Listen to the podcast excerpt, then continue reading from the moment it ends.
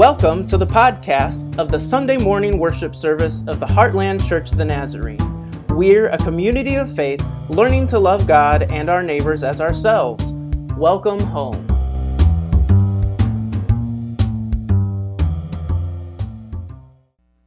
Today's sermon text is from Amos 5 1 through 25. The passage will be on the screen for you, or if you like, please turn to Amos in your Bible.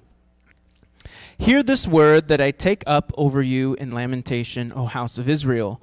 Fallen, no more to rise, is maiden Israel, forsaken on her land, with no one to raise her up. For thus says the Lord God The city that marched out a thousand shall have a hundred left, and that which marched out a hundred shall have ten left. For thus says the Lord to the house of Israel Seek me and live.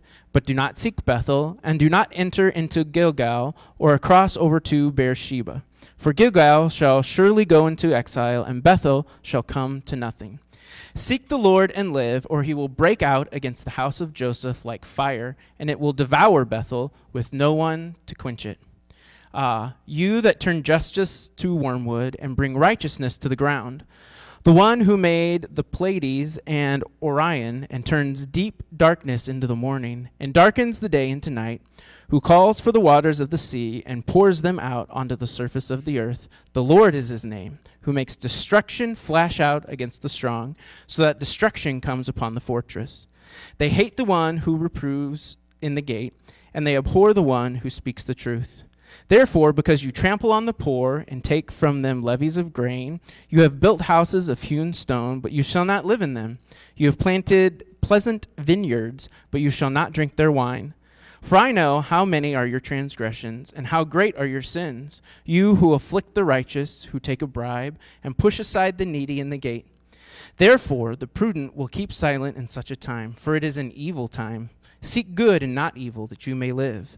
And so the Lord, the God of hosts, will be with you, just as you have said. Hate evil and love good, and establish justice in the gate.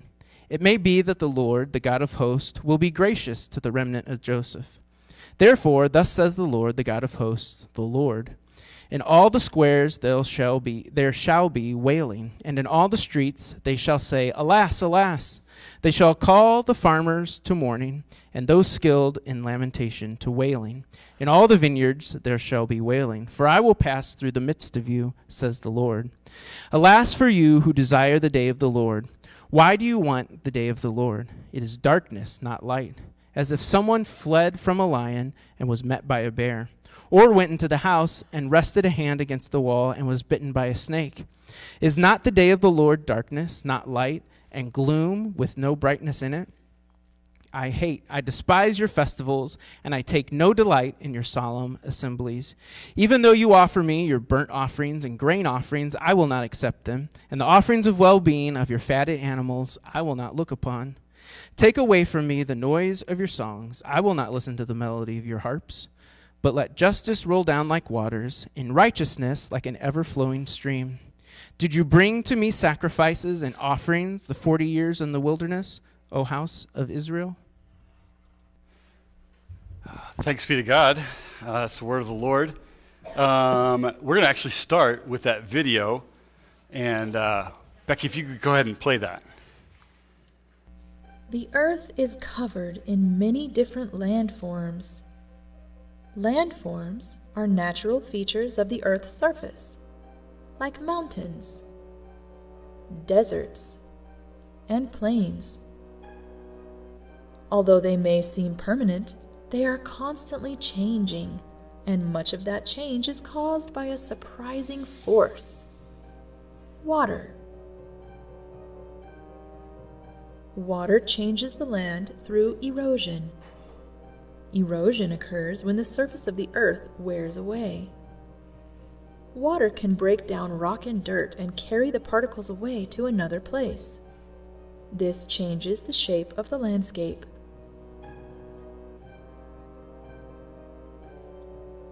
The ocean is a powerful cause of erosion. Waves beat upon the shoreline, breaking up rocks along the coast. Sometimes this forms cliffs. Other times it may form beaches. Still, other times, it can create rock formations sticking up out of the water, called sea stacks.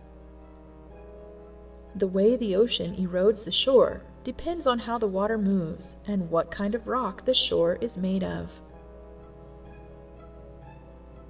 Rivers can make big changes in the land too, and the Grand Canyon is a famous example of this. Over many years, the Colorado River has carried away particles of dirt and rock, carving its path deeper and deeper into the ground. Today, the Grand Canyon is over 6,000 feet or 1,800 meters deep and 18 miles or 29 kilometers wide in some places. Water does not have to be liquid to cause erosion. Ice can do it too. Glaciers are sometimes called rivers of ice because they are huge slabs of ice and snow that move very slowly across the landscape. As glaciers move, they break off and scrape away pieces of rock and stone. Glaciers can create many different landforms, including deep valleys, lakes, and fjords as they carve their way across the land. Although water is not the only force that changes the landscape of our planet, it is an important one. Whether it's a whole ocean or just some rain, a little water can make a big difference. I hope you enjoyed learning about erosion caused by water today. Goodbye till next time. I've realized that wasn't the most exciting video I could have shown, um, especially with the ominous and slightly creepy music that just was on repeat. But um, uh, I, I, think I think it. Just stay with me. It proves my point. I think. Hope. I want to start at the end where this passage uh, ended up. Uh, Amos ends up saying, "But let justice roll down like the waters." and righteousness like an ever flowing stream. And, and we saw in that video just how significant water can be to shape the landscape. Uh, now I'm going to be a little metaphorical here, right? So I, I don't think Jesus is talking like we're supposed to have rivers of actual like justice and righteousness, but that the way we act and work in the world is to be, well, uh, like justice and righteousness and, and that even the smallest little bits of water over time can create massive changes in the landscape. Uh, and so I, I, think that's where Amos is telling us, what he's saying to us to go, that, that our actions, no matter how small they might be, when they are oriented towards righteousness and justice, can make significant impacts. Now, um, I, last week's sermon was a was uh, was I don't know. I didn't feel like I communi- communicated it well enough, and and one of the things I, I, think I didn't do was help us to understand what justice is.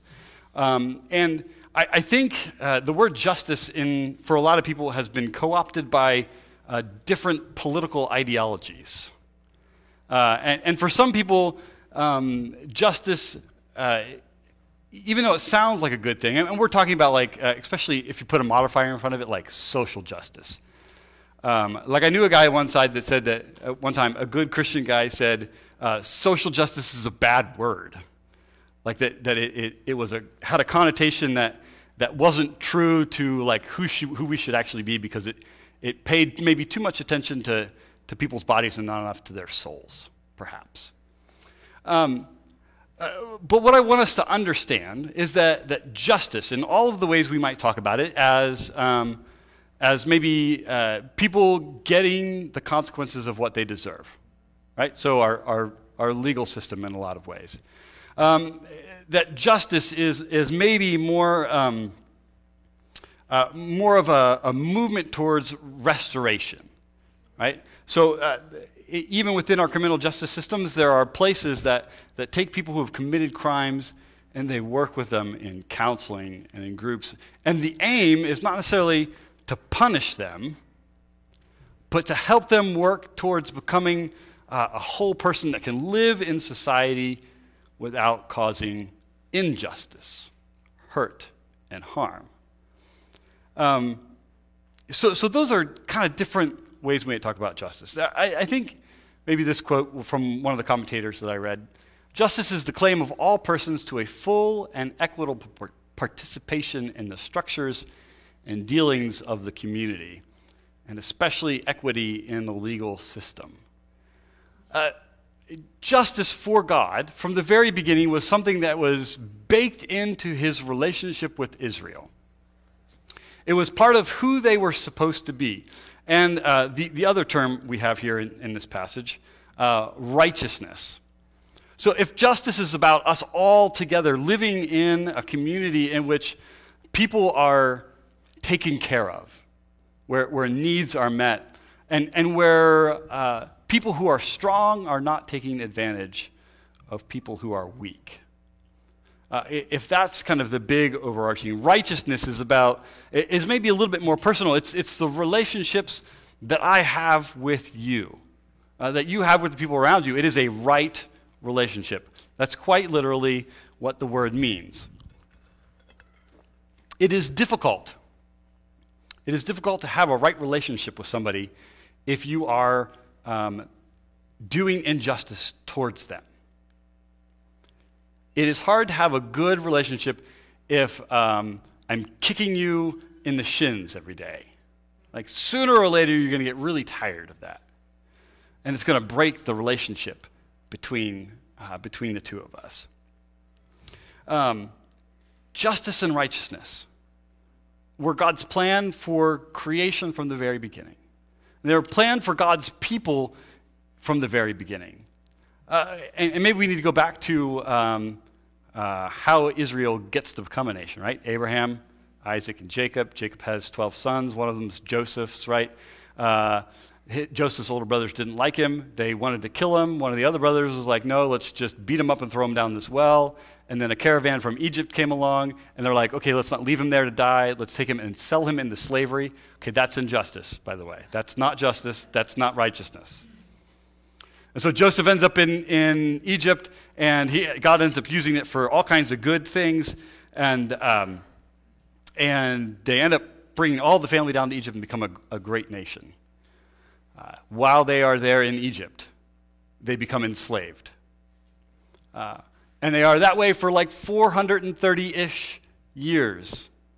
They have injustice enacted upon them in the form of slavery for very, very long, and they cry out to God for salvation, and He sends Moses. And he, Moses, you know, we know that story. Ten Commandments.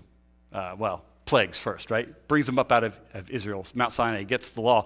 And part of the law, the, the kind of the basis of it is once, once you were small and insignificant, once you had no one to fight for you, once people took advantage of you, once you were broken, and I rescued you from that. And so, part of how you are going to live in this world is to live with compassion and generosity and justice towards those who used to be like you. Does that make sense? So, what Israel emerges from, God wants to use to shape them. God wants them to never forget what was done to them and the, the, the violence and the injustice and, and the loss of life. Uh, he never wants them to forget that and, and do those same things for other people. Well, we've been, uh, we've been going through Amos, and um, uh, we've found that Israel has done pretty, pretty much what God has told them not to do. Uh, they have forgotten who they were and where they come from and what God had done for them. They had forgotten the promise, the covenant. We talked about that a couple of weeks ago, where God said, I will be your God and I will take care of you and you will be my people if if you continue to live in justice and righteousness among yourselves and among the people around you. And if you don't serve their gods and things like that.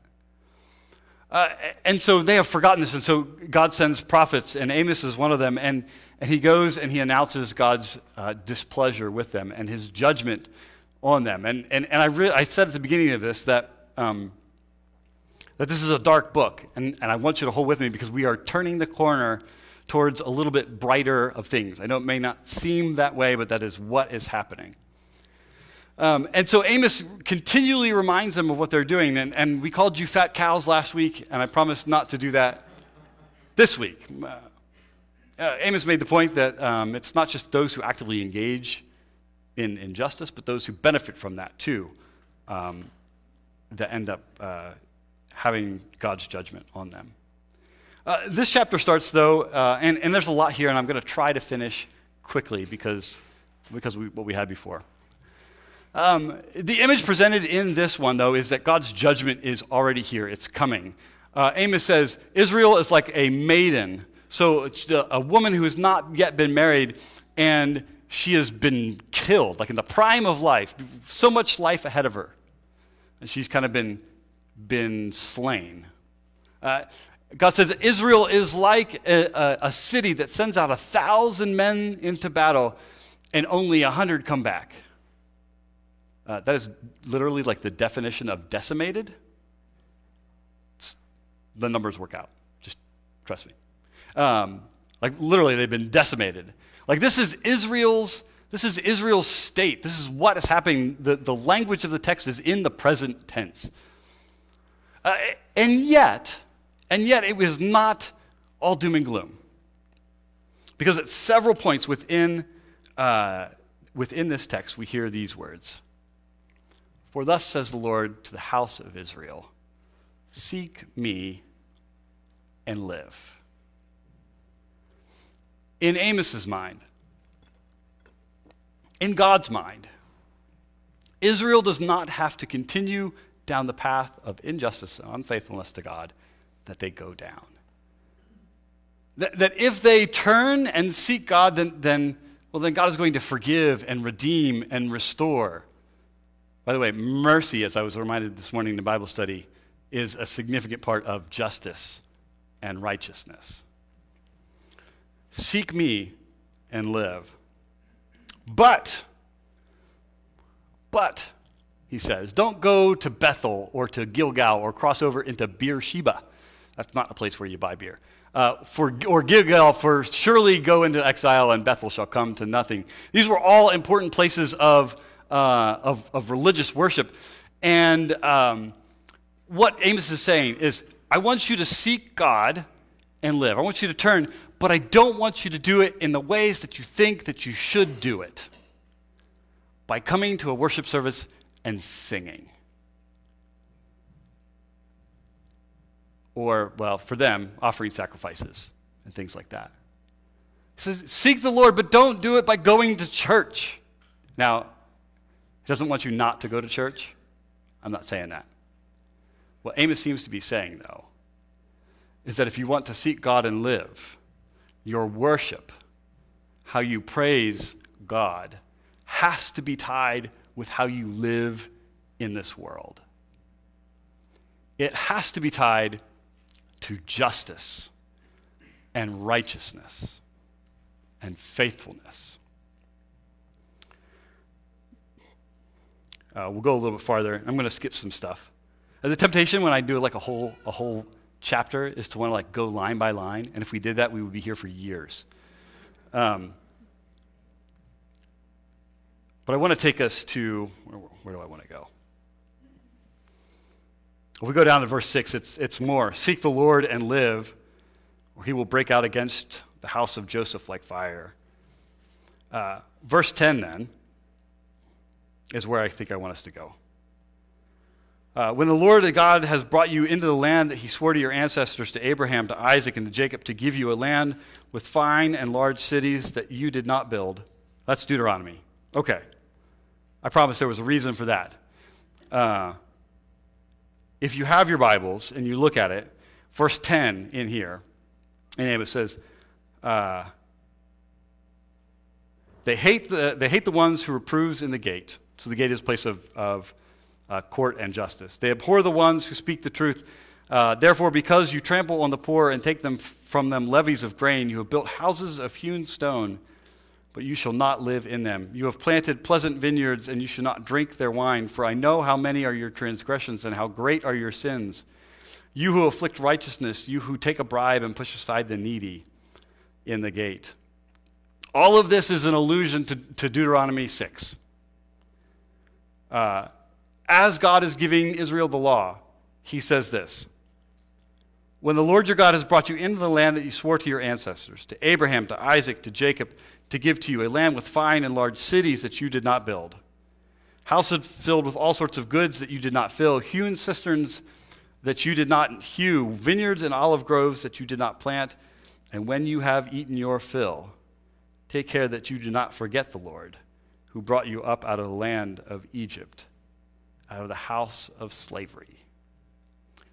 Amos is saying, Remember.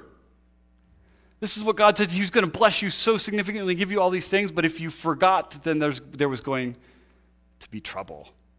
I think the people who would have heard Amos speak would have, would have heard Deuteronomy 6 rattling around in their brain, which begins Hear, O Israel, Lord is one. You shall love the Lord God with all your heart, mind, soul, and strength. That's where Jesus gets that. Well, we go forward, and uh, after he reminds them, I gotta remember where I am now. Uh, we're going to skip a little bit more.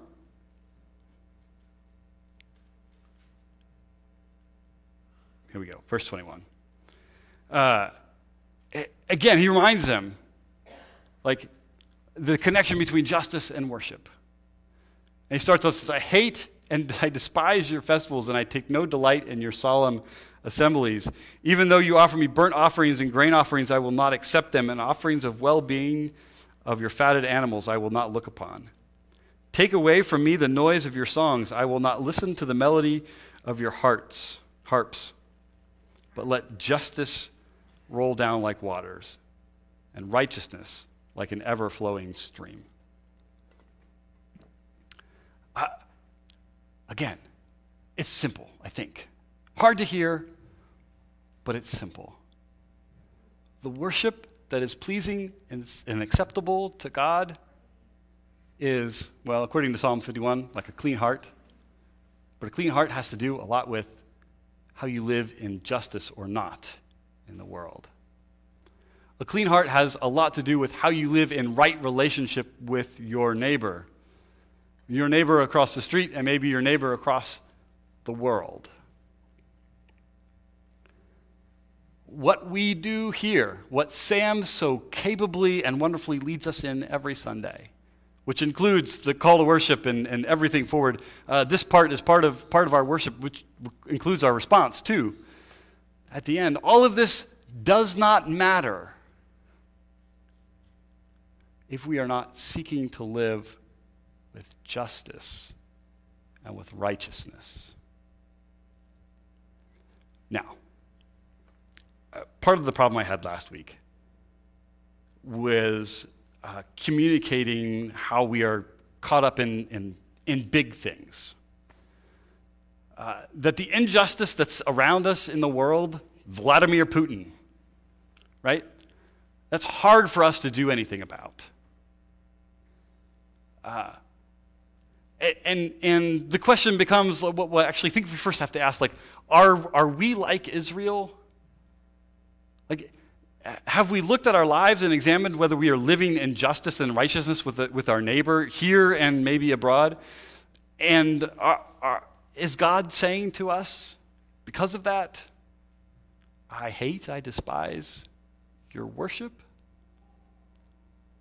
Please, please understand that I'm not saying that, that God does. But, but at the very beginning of, of Lent and, and through this sermon series, I have I've become convinced that the best way to, to talk about these passages of Scripture is to allow them to ask questions of us.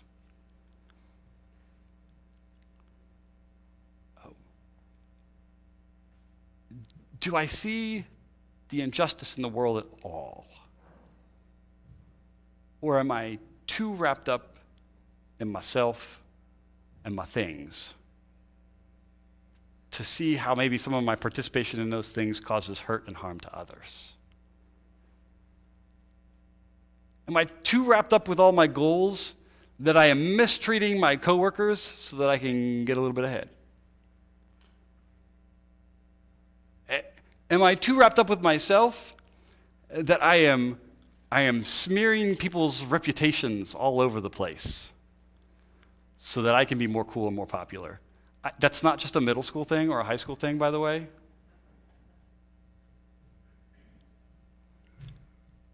Am I too wrapped up with success that I will stop at nothing to get what I think that I want instead of trusting in the goodness and grace of God? Part of loving our neighbor as ourselves starts with asking those questions. Um,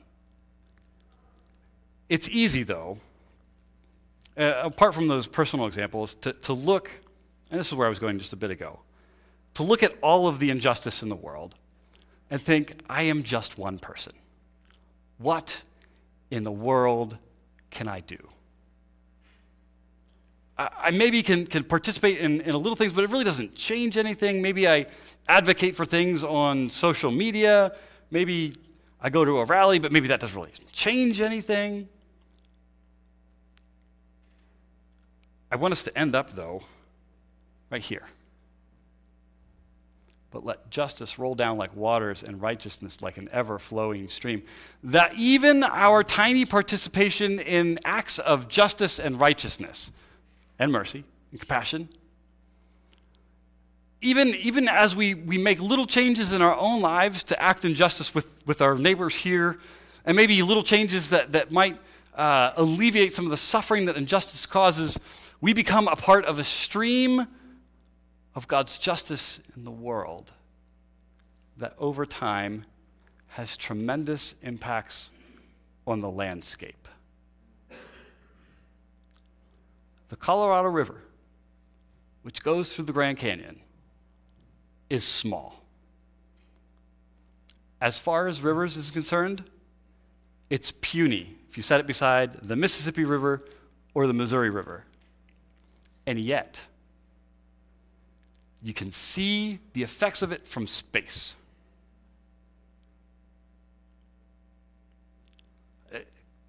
The question for us then is am I willing to allow myself to be caught up in the stream of God's justice and righteousness? Knowing that as I flow along the river, I may never see the impact of the things that I do. But trusting that God is working in that stream to remake the landscape from something that is dry and broken into something that is good and right and whole and restored. I think, I think that on that webpage that I made you go to, that all of those things, participating in them, supporting them, are acts of justice and righteousness. Uh, that maybe in helping with a house that takes care of mothers who are pregnant, that you might do a little bit that changes the course, maybe not of the whole landscape, but the, well, that person's landscape, the flow of their river.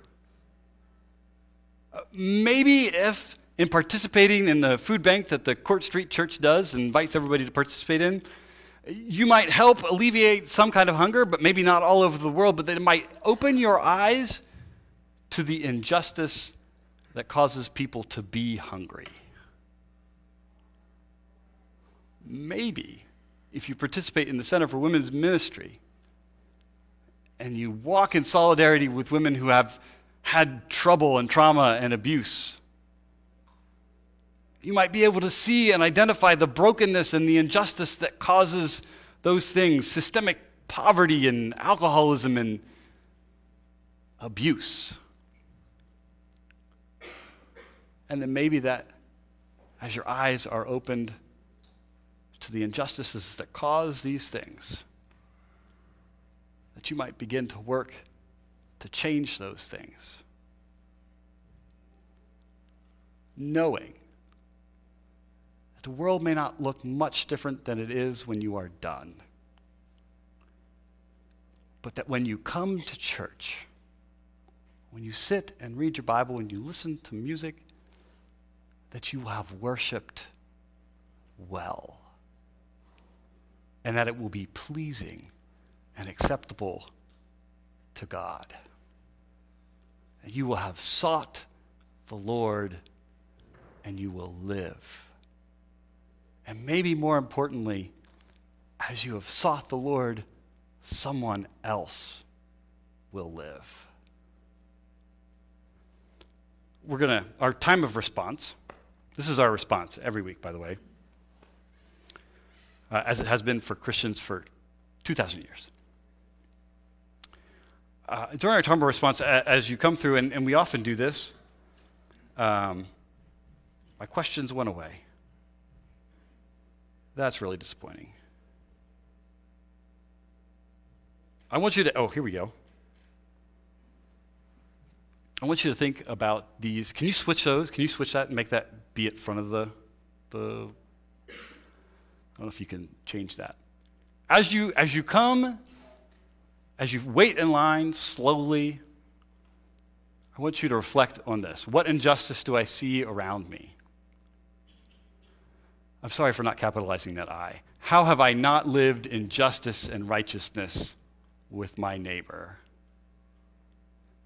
How can I work for justice and righteousness in my community? Or maybe put differently, how can I take up my spot as a little drop of water in a stream of God's righteousness and justice in the world? If we can, I want to leave those questions up. Well, actually, I'll leave them up when we get there. Don't move them. Sorry, I forgot what I was doing. Sorry, Sam. I know, I know. Um, I, will, I will tell you that um, most of the time, when there is uh, when there is technical trouble, it is not the person who's running the stuff. It's the people who set it up. Me and Sam. So I'm going to invite you, as after we read our liturgy, I'm going to invite you to, to contemplate. Those will be up on the screen at the end there. And, and regardless of what you've heard today and, and your answer to those questions, if you want to stop and ponder them and pray over them up here, as some people like, would like to do, feel free to do that. And then head back to your seat or however you want to do it. There's no rules. Well, kind of, but not really. But let's pray before we do this.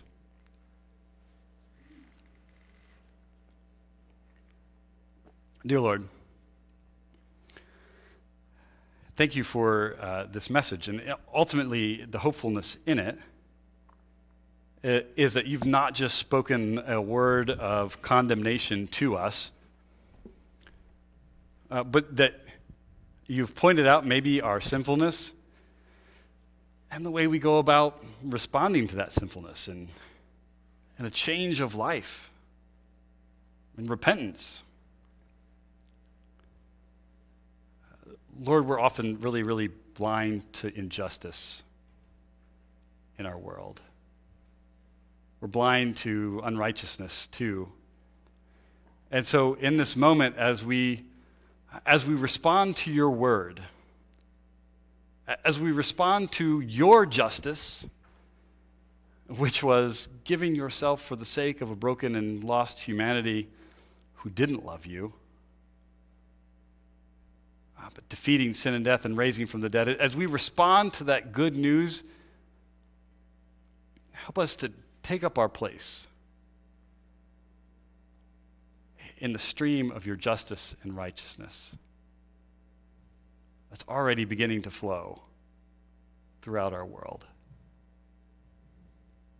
Help us to be patient as we see, well, as we don't see maybe, the positive effects of, of participating in your work in the world.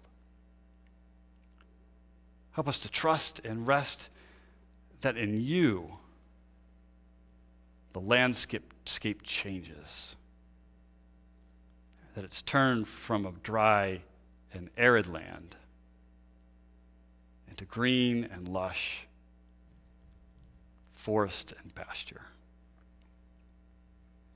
Help us to be part of that. Help us to love you. Help us to love our neighbor as ourselves. Amen.